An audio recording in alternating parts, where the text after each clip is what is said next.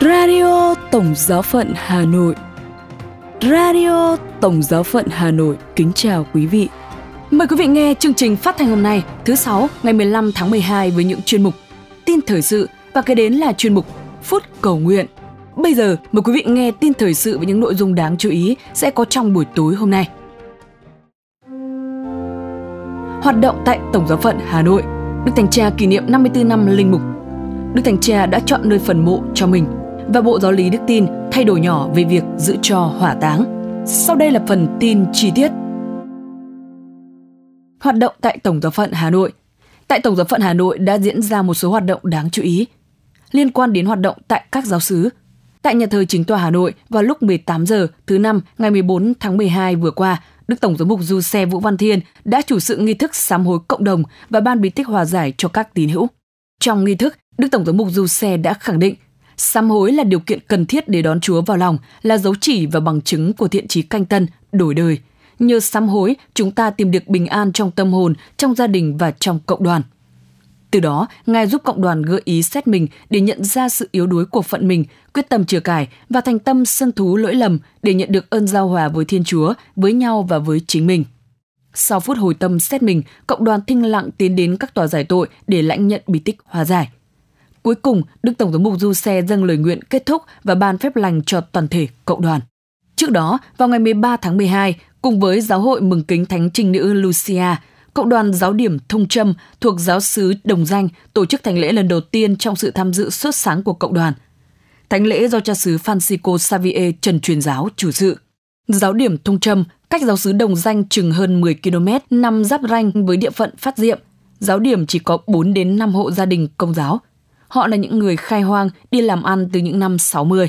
Nhằm dịp lễ Giáng sinh, cha xứ Francisco Xavier cha phó Phaolô và quý sơ dòng bên thánh giá đã tới thăm hỏi, khích lệ và động viên tinh thần bà con nơi đây.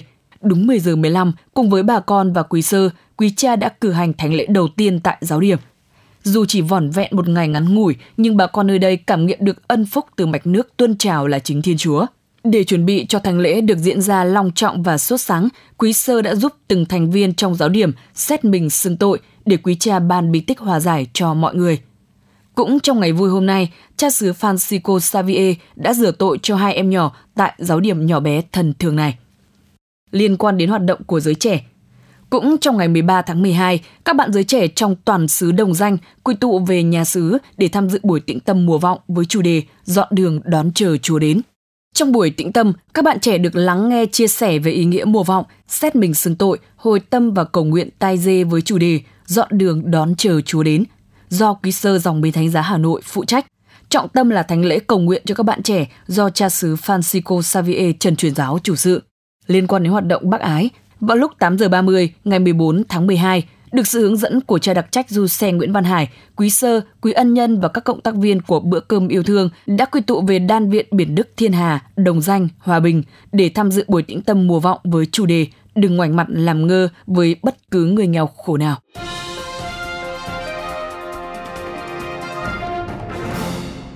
Đức Thánh Cha kỷ niệm 54 năm linh mục.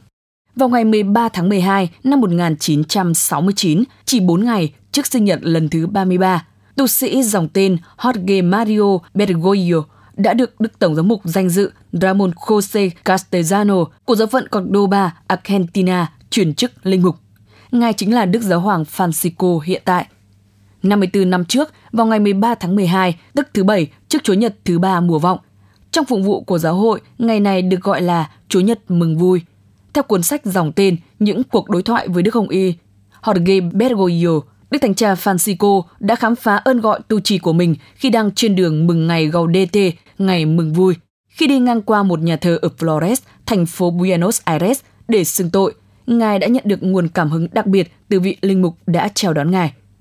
Trong một dịp khác, Đức Thánh Cha kể lại rằng ban đầu mẹ Ngài không ủng hộ quyết định theo đuổi chức linh mục, mặc dù bà là một người công giáo mộ đạo.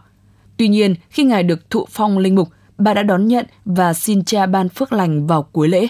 Cha khi ấy tiếp tục tu tập tại dòng tên ở Tây Ban Nha từ năm 1970 đến năm 1971. Vào ngày 22 tháng 4 năm 1973, Ngài tuyên khấn chọn đời trong dòng tên. Khi trở về Argentina, Ngài làm giáo sư tại trường thần học San Jose ở thị trấn San Miguel, ngoại ô thành phố Buenos Aires. Vào ngày 31 tháng 7 năm 1973, ở tuổi 36, Ngài được bổ nhiệm làm giám tỉnh dòng tên ở Argentina. Vào ngày 20 tháng 5 năm 1992, Đức Thánh cha Gioan Phaolô thứ hai bổ nhiệm cha Bergoglio làm giám mục phụ tá của giáo phận Buenos Aires. Ngài được Đức Hồng Y Antonio Quadracino tấn phong giám mục vào ngày 27 tháng 6 cùng năm. Với tư cách là Hồng Y, Ngài đã tham gia mật nghị bầu ra Đức Benedicto thứ 16 vào tháng 4 năm 2005 và vào ngày 13 tháng 3 năm 2013, Ngài được bầu làm người kế vị Thánh Phêrô lấy tên là Francisco.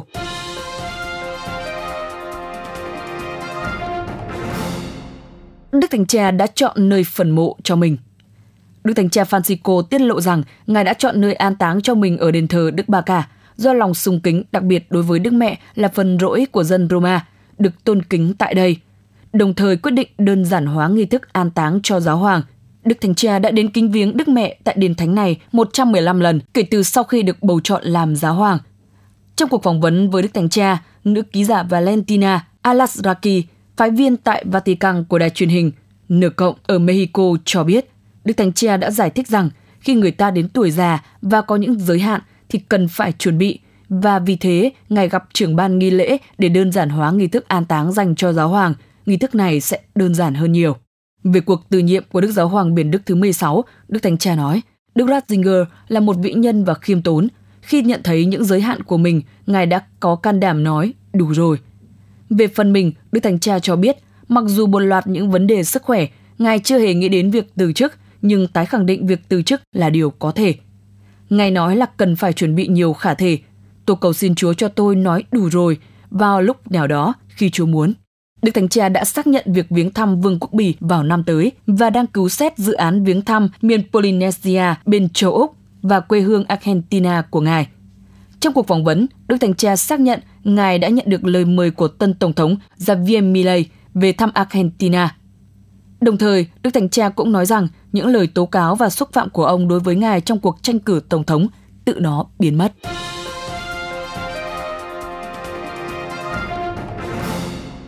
Thay đổi nhỏ của Bộ Giáo lý Đức tin về việc thay đổi việc giữ cho hỏa táng. Vào ngày 12 tháng 12 vừa qua, Bộ Giáo lý Đức tin đã đưa ra một thay đổi nhỏ về việc giữ cho hỏa táng, cho phép giữ một phần nhỏ của cho này tại những nơi quý giá, ý nghĩa đối với người quá cố, nhưng vẫn cấm không được rải cho. Quy luật mới này được Bộ Giáo lý Đức tin xác định sau hai câu hỏi của Đức Hồng Y Matteo Zuppi, Tổng giám mục Bologna, Chủ tịch Hội đồng Giám mục Ý nêu lên. Đứng trước hiện tượng ngày càng có nhiều người chọn hỏa táng những người thân và rải cho hỏa táng trong thiên nhiên.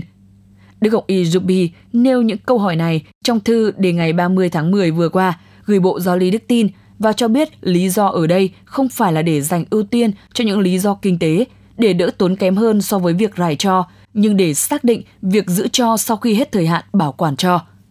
Trong câu trả lời, Bộ Giáo lý Đức tin khẳng định rằng, thứ nhất, có thể chuẩn bị một nơi thánh được xác định và lâu dài để giữ và bảo tồn chung các cho hỏa táng những tín hữu đã chịu phép rửa và qua đời. Ghi tên, ngày tháng của mỗi người để không làm mai một ký ức về họ. Thứ hai, loại trừ mọi thứ hiểu lầm phiếm thần, duy tự nhiên hoặc duy hư vô, cho hỏa táng người quá cố phải được giữ tại một nơi thánh – nhưng giáo quyền trong sự tôn trọng luật lệ dân sự trong một số trường hợp có thể cứu xét lời thỉnh cầu của thân nhân người quá cố cho giữ một phần rất nhỏ cho hỏa táng tại một nơi ý nghĩa đối với người thân quá cố ấy. Văn bản câu trả lời trên đây có chữ ký vào ngày 9 tháng 12 của Đức Hồng Y Victor Manuel Fernandez, Tổng trưởng Bộ Giáo lý Đức Tin, và được sự phê chuẩn của Đức Thánh Cha Francisco. Chuyên mục Phút Cầu Nguyện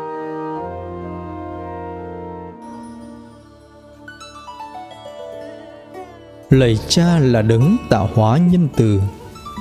Xin cho chúng con thấy sự hiện diện của Cha trong vũ trụ vô cùng lớn, trong những hạt tử vô cùng nhỏ và trong bộ óc vô cùng phức tạp của con người.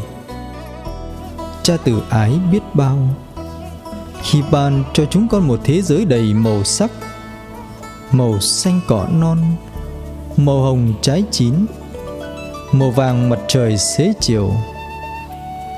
Cha tử ái biết bao, khi ban cho chúng con một thế giới đầy hương thơm. Hương của đồng lúa mới, của hoa bưởi, hoa cau. Tiếng gió rì rào qua kẽ lá. Hương thơm của nắng xuân dịu dịu.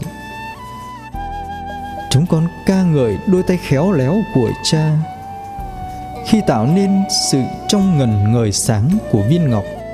Sự lộng lẫy phong phú của muôn loài hoa lan. Sự rực rỡ hài hòa nơi đôi cánh của loài bướm. Và nhất là, sự đẹp đẽ cao cả nơi con người. Dưới lòng đất, trên núi cao, giữa biển sâu trong rừng vắng, chỗ nào chúng con cũng thấy bóng dáng cha xin cho chúng con biết chung sống với thiên nhiên này. Như một người bạn, một quà tặng cha ban. Biết giữ gìn ngôi nhà trái đất, để nó khỏi hư hỏng, cạn kiệt. Và biết chia sẻ cho nhau bao tài nguyên còn tiềm ẩn. Ước gì đến ngày cả trái đất, cả vũ trụ này và muôn loài cha đã dựng nên, được cùng với cả nhân loại chúng con vui hưởng tự do và vinh quang trong nước cha. Amen. Radio tổng giáo phận hà nội xin chào và hẹn gặp lại.